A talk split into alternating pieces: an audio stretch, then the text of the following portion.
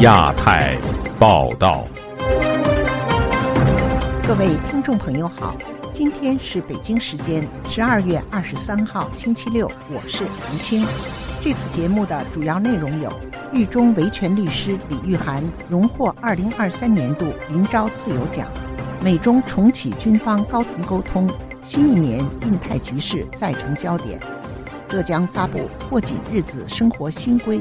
厦门压缩两成供应经费，中国再对网游行业提出限制措施，引发科技股暴跌。台湾举办副总统候选人证监会，共产党要消灭中华民国。欢迎您收听亚太报道。因为寻衅滋事和诈骗罪被判监六年半，目前仍被关押的中国维权律师李玉涵。获得二零二三年林昭自由奖。由于家属至今无法与李玉涵会面，无法与他分享喜讯，有法律界人士认为，曾代理七零九案的李玉涵为自由和公益付出了沉重代价，获奖实至名归。请听记者高峰的报道。基督教维权组织对华援助协会主席傅西秋十二月二十一日透过社交媒体 X 宣布。二零二三年林昭自由奖颁发给中国维权律师李玉涵。This year's award goes to Miss Li Yuhan, a fearless. 傅西秋表示，年过七十的李玉涵以专业捍卫言论和宗教自由，遭无理羁押和判刑。我们应继续把他的遭遇公诸于世，使他能早日获释。李玉涵弟弟李永生获悉姐姐得奖后，表现激动。那我姐姐获得这个荣誉，我比较激动，比较欣慰。毕竟，呃，在国内争取自由，付出了这么大的代价，让自己失去自由这么长时间，受了这么多罪，失去这么多的很美好的光阴，经济啊、精神呐，都受到了一些不公的对待。我比较感慨，就是为什么为大家争取自由做出努力，却被限制了自由。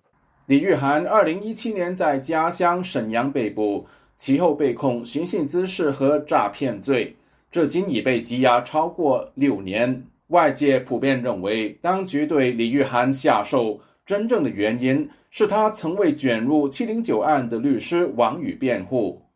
今年十月，辽宁沈阳市法院裁定李玉涵罪成，判处六年六个月有期徒刑。其后，李玉涵提出上诉，因为现在只是上诉到了中级法院，他们还没有作出判决，没有开庭。一审的判决现在还没有最后生效，现在家属还不可以会见。李玉涵仍被羁押在沈阳市第一看守所。现居美国的中国维权律师滕彪表示。虽然预计李玉涵还有四个月左右就刑满，但外界不能因而掉以轻心。他是七零九律师，现在仍然呃在押的一位。他被判这么严重的这个刑罚，也说明就是当局对他的工作是呃非常忌惮的。他有呃心血管疾病，有高血压，还有其他的一些呃疾病，呃在里边需要拄拐杖才能走。国际社会外界应该对李玉涵律师的健康状况进行就是高度的关注，不能掉以轻心。如果外界没有任何声音的话，李玉涵在里边的处境会更加恶化。对华援助协会为了缅怀已故异议人士林昭，二零一八年设立林昭自由奖。人权律师高志胜、公民记者张展和中国人权观察共同创始人徐勤都曾经获奖。自由亚洲电台记者高峰香港报道：美中两国本周重启军方高层对话。而台湾和南海问题是中方强调的两个关键领域。针对台湾大选临近，有学者认为，明年印太地缘政治局势将日趋紧张，但发生根本性改变的可能性不大。请听记者经纬的报道。中国国防部日前证实，中央军委委员、军委联合参谋部参谋长刘振利本周四与美军联参会主席布朗进行了视频通话。中国国防部强调，中方在本次会议中关注的两个关键议题是台湾和南海。路透社援引分析人士指出，明年这两个领域的地缘政治局势将变得日趋紧张。中国领导人习近平此前多次表示，中国将统一台湾。外界关注到，此次视频会议上，刘振利直接向布朗表态，台湾问题纯属中国内政。中国外交部发言人汪文斌在周五的例行记者会上就此指出，中方在台海问题上的态度和决心并未发生任何变化。美国圣托马斯大学国际研究讲座教授叶耀元分析指出，明年中方是否会在台湾议题上做出战略调整，台湾即将到来的大选仍是重要考量因素。来说，国民党这个比较轻松的政权当选总统，那他或许会采取对话的过程，或者是想办法去减少所谓对台湾的军机跨越台海中线啊，或者是针对这个台台湾海域周遭进行这个所谓的演习，或者是去封岛的一个测试。这部分我觉得国民党这样的话，当然几率会变小，但也要看国民党要怎么去跟中国去接触。本台日前报道，最新的四项民调均显示，执政的民进党候选人赖清德仍领先于国民党候选人侯友谊。油管知名军事博主周子定也告诉本台，明年在台海、南海方面的安全局势不大可能发生质变。随着最近这两年中国经济一个是下滑，另外是俄乌战争，其实给习近平带来一一定的震撼。呃，他可能意识到自己的军队没有之前自己想象那么强大，会不会有一些量变的一些动作啊？就比如说派更多的军机，我觉得这是有可能。他可能会使台海局势看起来会紧张一点，但在实质上，我觉得不会有太大的担忧。本质上和过去一两年不会有太大变化。今年以来，中国与菲律宾在南海主权问题上纠纷不断，使两国关系再度陷入紧张。本月十日，中国海警船在南沙群岛的仁爱礁附近对菲方补给船只和海警船发射水炮，但中国海警声称，菲方船只是非法进入中国声索主权的南沙群岛海域。此次摩擦引来中非双方互相指责。本周三，中国外长王毅在与菲律宾外长马纳罗的通话中警告说，中非关系已站在十字路口，如果菲方误判形势，甚至与不怀好意的外部势力相互勾连，中方必将坚决回应。周子定表示，由于美菲存在共同防务条约，该条约为中国在南海的行为划定了边界，中国会投鼠忌器。整个在南海，中国还是非常强硬，并且它也有强硬的资本，因为它已经把很多岛礁军事化了。那我认为，就是说，在明年或者在未来一两年内，那中国还是会保持这样一个比较强硬的，但是在边界内的这样一个行为，它不会有一个非常越界或者一个升级到一个战争的行为。据本台英语组报道，菲律宾防长特奥多罗本周四表示，菲方寻求明年与法国、印度等更多国家扩大在南海的联合巡航行动。自由亚洲电台记者经纬华盛顿报道。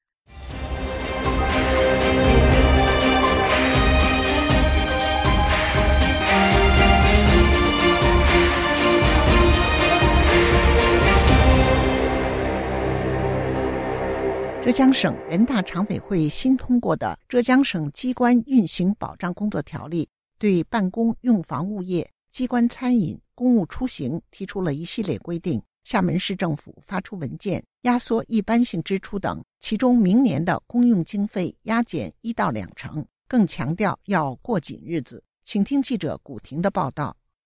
中国各地政府再度提出明年要继续过紧日子。十一月二十四日，浙江省十四届人大常委会第六次会议表决通过了《浙江省机关运行保障工作条例》，要求各级政府严格控制办公用房维修改造项目、公务车的编制标准、购置经费、采购配备、使用管理等。按照国家和省政府有关规定执行。江苏宜兴时事评论人士张建平本周五接受本台采访时表示：“中国公务员体系人数庞大，政府压缩支出无法解决其根本问题。”他说：“出现这个问题的主要原因，我认为还是人民空婆太多，还需要大量的民脂民膏，这个是最大的负担。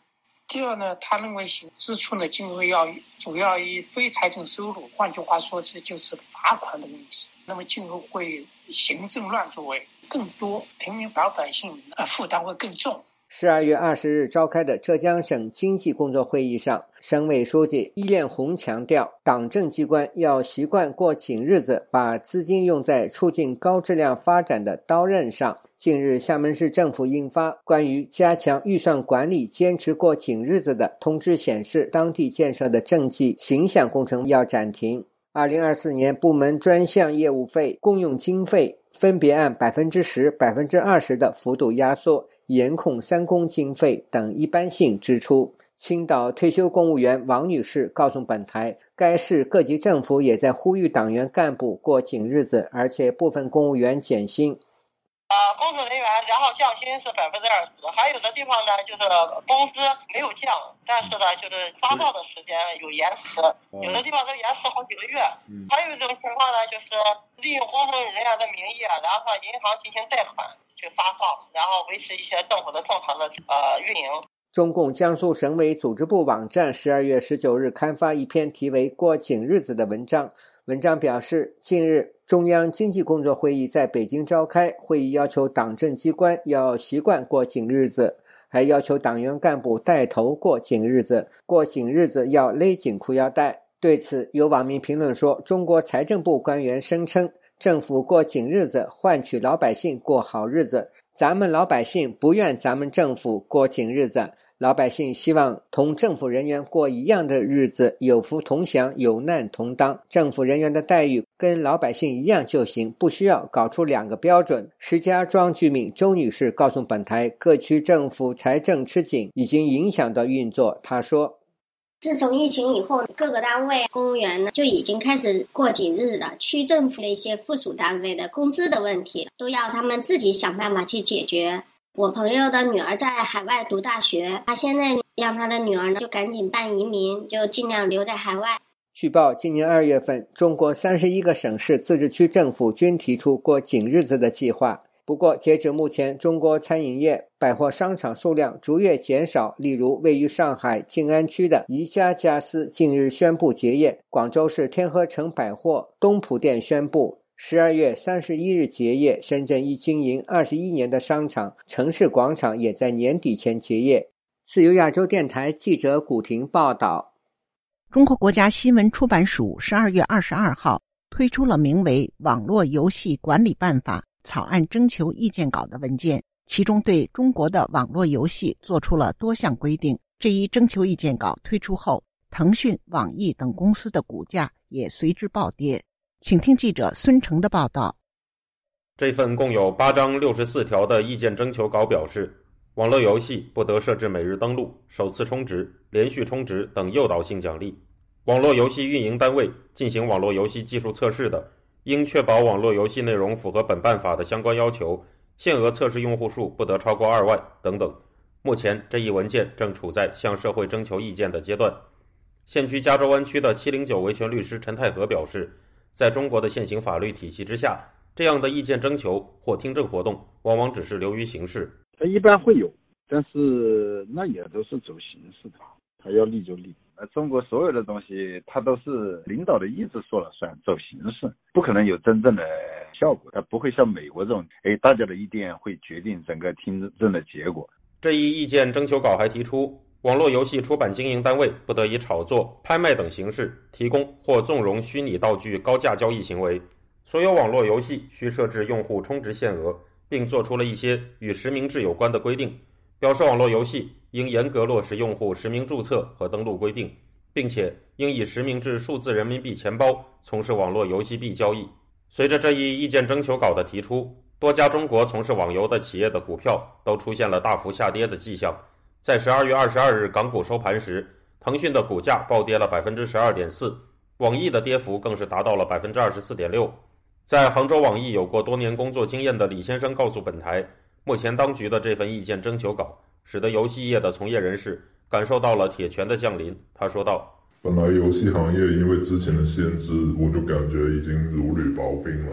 曾经就幻想之前中国对版号的放松会给我们带来一个小阳春，让我们这个行业起码还能活下去。但没想到现在突然铁拳又下来了。这份网络游戏管理办法意见征求稿中也表示，对于违反这一管理办法不少条目的行为，都要由出版主管部门责令停止违法行为，限期改正，予以警告，没收非法所得，并处十万元以下罚款。在二零一九至二零二二年期间，中国游戏版号的发放量呈现逐步下降的趋势。在这四年当中，分别为一千三百六十五、一千三百零八、六百七十九和五百一十二个。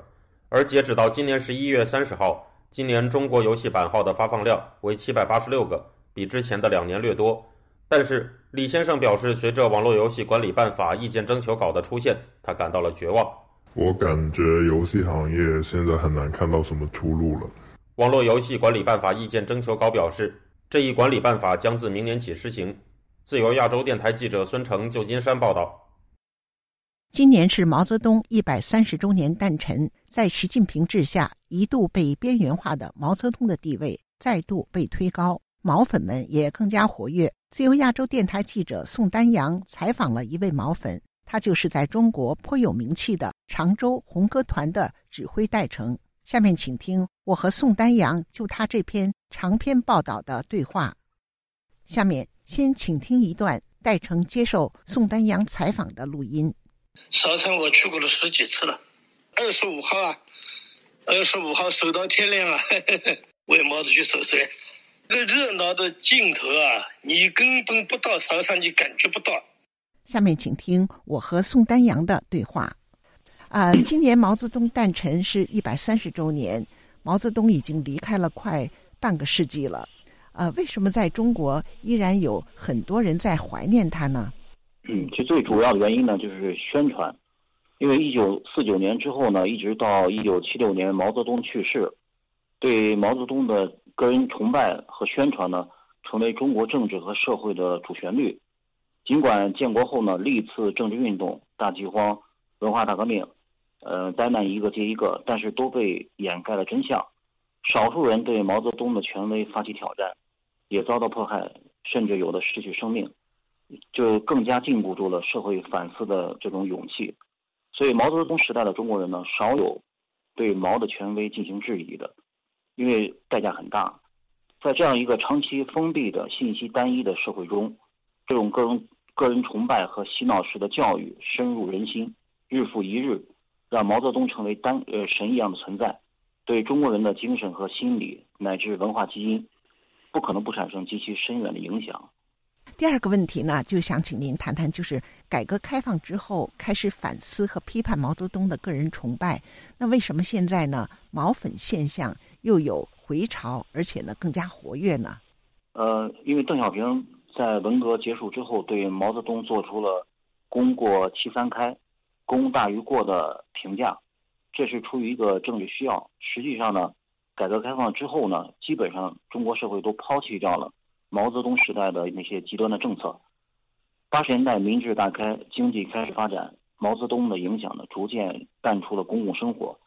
但是只要这个天安门城楼上毛主席画像还在，中国社会和政治的这种背后的逻辑呢就依然在运行着，他没有死去，只是暂时在沉睡。呃，像目前中国面临严重的官场贪腐问题、贫富差距问题、社会保障问题。这一系列问题都会造成大量的社会新的矛盾。那些在改革中利益受损的中国人呢，并没有经历过毛毛毛泽东时代，他们也开始相信和憧憬毛时代所谓的清贫与公平。那么这些人就成为了毛粉的一个基本盘。加上一些左派和毛派学者，还有网络大 V 的摇旗呐喊，那近十年来呢，中国政治有愈加保守的趋势，改革开放停滞，经济下行。政治上呢，也在回归毛泽东式的一人体制，这些都为这股复辟思潮的回归创造了一种外部环境。最后一个问题呢，就是呃，中国目前政治体制回归一人体制，经济下行，未来有没有回到毛泽东时代的可能呢？呃，很多人可能不相信，就是说改革开放这么多年了，中国不可能回到过去了。但是你这近十年的表现，充分说明不是没有这种可能的。就改革开放的经济成就呢，掩盖住了很多一直存在，但是至今没有得到很好解决的一些社会问题、社会矛盾。那么一旦社会变动剧烈呢，回归极左政策呢就会成为一种选项。那么呃，已经落马的薄熙来曾经就说过，他的家庭在文革中遭到迫害，他本人也关到监狱。呃，照理说他这个人不会喜欢毛泽东，但是他从政以后呢，经历过很多这种思想反复，他想来想去，最终呢。他认为中国还是要走毛泽东的道路，他的经历就可能说明这股怀念他思潮的这股很非常巨大的一个能量吧。好的，谢谢您的时间了。以上是主持人韩青与自由亚洲电台记者宋丹阳的对话。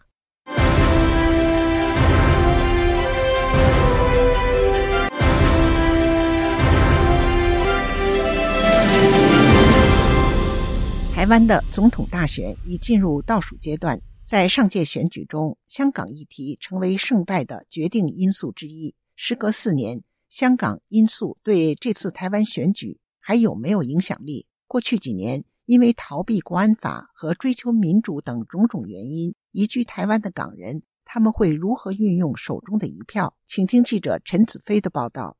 可批可批可批！动算动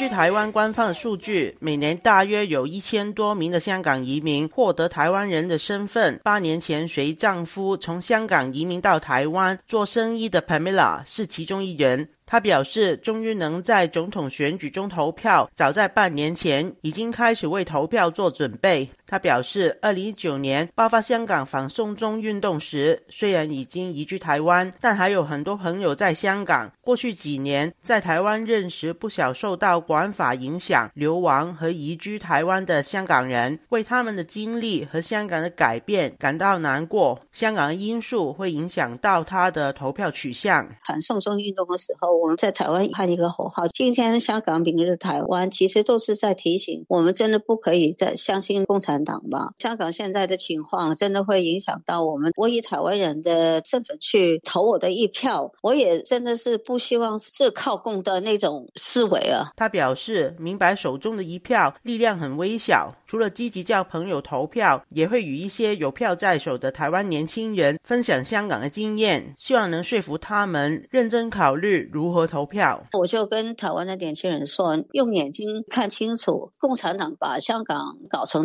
这个样子。如果真的是希望台湾是有自由，你们真的要想一下，共产党的管制之下是带给你们更好的将来吗？婚后移居夫家的江小姐已经在台湾生活六年，也是这次总统选举的手头足。候选人对两岸关系的态度是他做投票决定最主要的考虑因素，但候选人的能力。和政党轮替的重要性也会左右他如何投票。我不希望台湾变成第二个香港，加上现在对岸会想要收台湾，更不想要找一个。跟大陆很亲近的人，但是这一次多了白出来，白的很会做事，但是我其实还摸不透他对大陆的关系。身边在地的台湾人觉得说，政党轮替其实没什么大不了，可能要轮替一下，对整个大环境才是更好的。会有一些犹疑。在二零二一年移居台湾的战中发起人之一陈建明可以参与下个月的投票。他表示，与很多刚来到台湾的港人一样，两岸政策是主要的考虑因素。但二零一九年。年后，大批抱着希望申请移民台湾的港人要失望离开，这些因素也会影响到成功留下来的港人的投票意向。从我们那些背景来讲，我更敏感是有关两岸关系的问题，因为这个是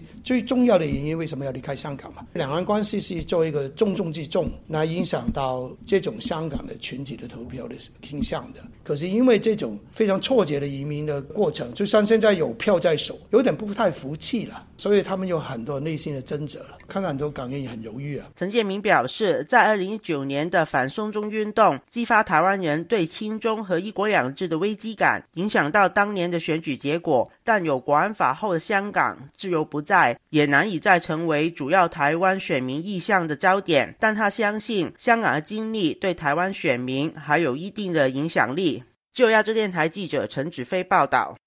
本周五，二零二四年台湾大选的副总统候选人电视证监会登场。民众党籍候选人吴新颖表示，台湾的和平要靠繁荣。民众党没有蓝绿包袱，呼吁选民把国家赢回来。国民党籍候选人赵少康则强调，国民党不是亲中政党，而是永远反共。民进党籍候选人肖美琴则指出，真正想消灭中华民国的是共产党。请听记者夏小华的报道。台湾的中央选举委员会二十二号晚间举行第十六任总统、副总统选举唯一一场副总统候选人电视政见发表会，和柯文哲搭档的台湾民众党副总统候选人吴欣盈强调自己是新手妈妈，也是具有国际金融外交专业的人士。他提到，六成民众渴望政党轮替，民众党是新兴政党，没有包袱，可以跳脱蓝绿。吴欣盈提出三项主张：台湾和平要靠繁荣。二，我们想要繁荣，是要吸引企业来投资台湾。三，最终创造的工作机会，才能提升人民的薪资，同时保障台湾的安全。赵少康针对赖清德过去曾说是台独工作者，而且任何职位都不会改变，加以攻击说：如果赖清德当选，两岸会比现在更好吗？还是更坏？你想想看，美国为什么请萧美琴来做赖清德的副手？也不放心赖清德嘛，所以哈赖清德他是台湾和平的恐怖分子。赵少康反驳外界说国民党是亲中政党，他强调国民党是永远的反共，他怎么会是亲中政党呢？从两讲他就是反共，我们永远捍卫的是中华民国的政党。他主张两岸要对话，台湾可以派军事观察员到中国大陆。民进党跟共产党是一样的，都想消灭中华民国，共产党也想消灭中华民国，民进党也要消灭中华民国。哦，只是现在逼急了。哦，然后就说，哎呀，中华民国台湾哦，然后就还是不肯讲中华民国。肖美琴反击说，赵少康从三十年前就说，民进党执政，中华民国会灭亡。中华民国的国旗每天都在总统府升起。我相信全国的民众都知道，真正想要消灭中华民国的，不是民进党，而是至今无法正视我们存在的中国共产党。你们一样不愿意面对，宁可分化这个社会。肖美琴提到，对手一直枪口对内，对台海情势紧张归咎于民进党，但全世界都知道真正的原因是中国。对内部有人附和对岸炒作以美论和依赖论。肖美琴强调，美国和台湾是坚实的伙伴，没有依赖，只有信赖。赖清德、肖美琴主张要捍卫台海和平的现状，我们不会让台海爆发战争。我们会努力捍卫台海的和平。对于三位副手的表现，台北海洋科技大学通识中心副教授吴建中接受自由亚洲电台采访分析，赵少康一直提到中华民国在民进党执政下要灭亡。还说，民进党和共产党都要消灭中华民国，反倒会激发中间选民投票。要论述所谓的国民党是所谓最反共的政党，可是他们的作为却是跟所有的这样的一个事实是相反的一个情况。美国圣汤马斯大学国际研究讲座教授叶耀元接受自由亚洲电台采访说，三位副手对何谓台海现状存在差异，民进党基本上是一边一国，赵少康理解的中华民国则含瓜中国。但政治现实是台澎金马不大可能取得中国的领土。民进党虽然有台独党纲，为了极大化台海和平现状，不大可能对中华民国的招牌有任何的变动。叶耀元分析，吴欣盈和民众党没有强调中华民国的现状体制这一区块，主要和他的选民结构有关。柯文哲也是在两边这边摇摆嘛，一下子好像是说要跟中国交流，可是另一方面又说啊，还要要走回蔡英文路线，自己也讲不清楚他们未来的道路要怎么走。自由亚洲电台记者谢小黄台北报道。节目最后，我们再来关注一下最近发生的热点事件。综合消息，在历经两年多谈判后，台湾和加拿大于二十二号正式签署了投资促进及保障协议，这被视为是台加双边经贸关系中深具历史意义的里程碑。综合消息，距离台湾大选不到一个月之际，中国当局二十二号宣布。将从本周五起恢复从台湾进口石斑鱼。一天前，中国当局刚刚终止了对台湾部分化学品进口的关税削减，激怒了台北。综合消息，中国公安部二十二号宣布，决定将二零二四年作为打击整治网络谣言专项行动年，对于编造、传播虚假信息、进行造热点、蹭热点、带节奏的网红大 V。以及借机进行造谣引流牟利的网络水军团伙，公安机关将采取针对性警示禁言封号等管理措施，推动建立违法账号黑名单制度。听众朋友，自由亚洲电台的亚太报道节目到这里就播送完了，感谢您的收听，我是韩青，我们下次节目再会。